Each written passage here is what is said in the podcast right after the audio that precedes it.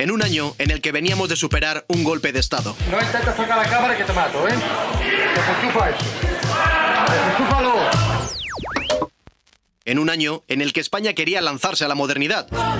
En un año en el que cantamos a Lola Flores, a Manolo Escobar y en el que alucinamos con Michael Jackson o los Rolling. En ese año, España celebró su mundial. Y no fue uno cualquiera, precisamente.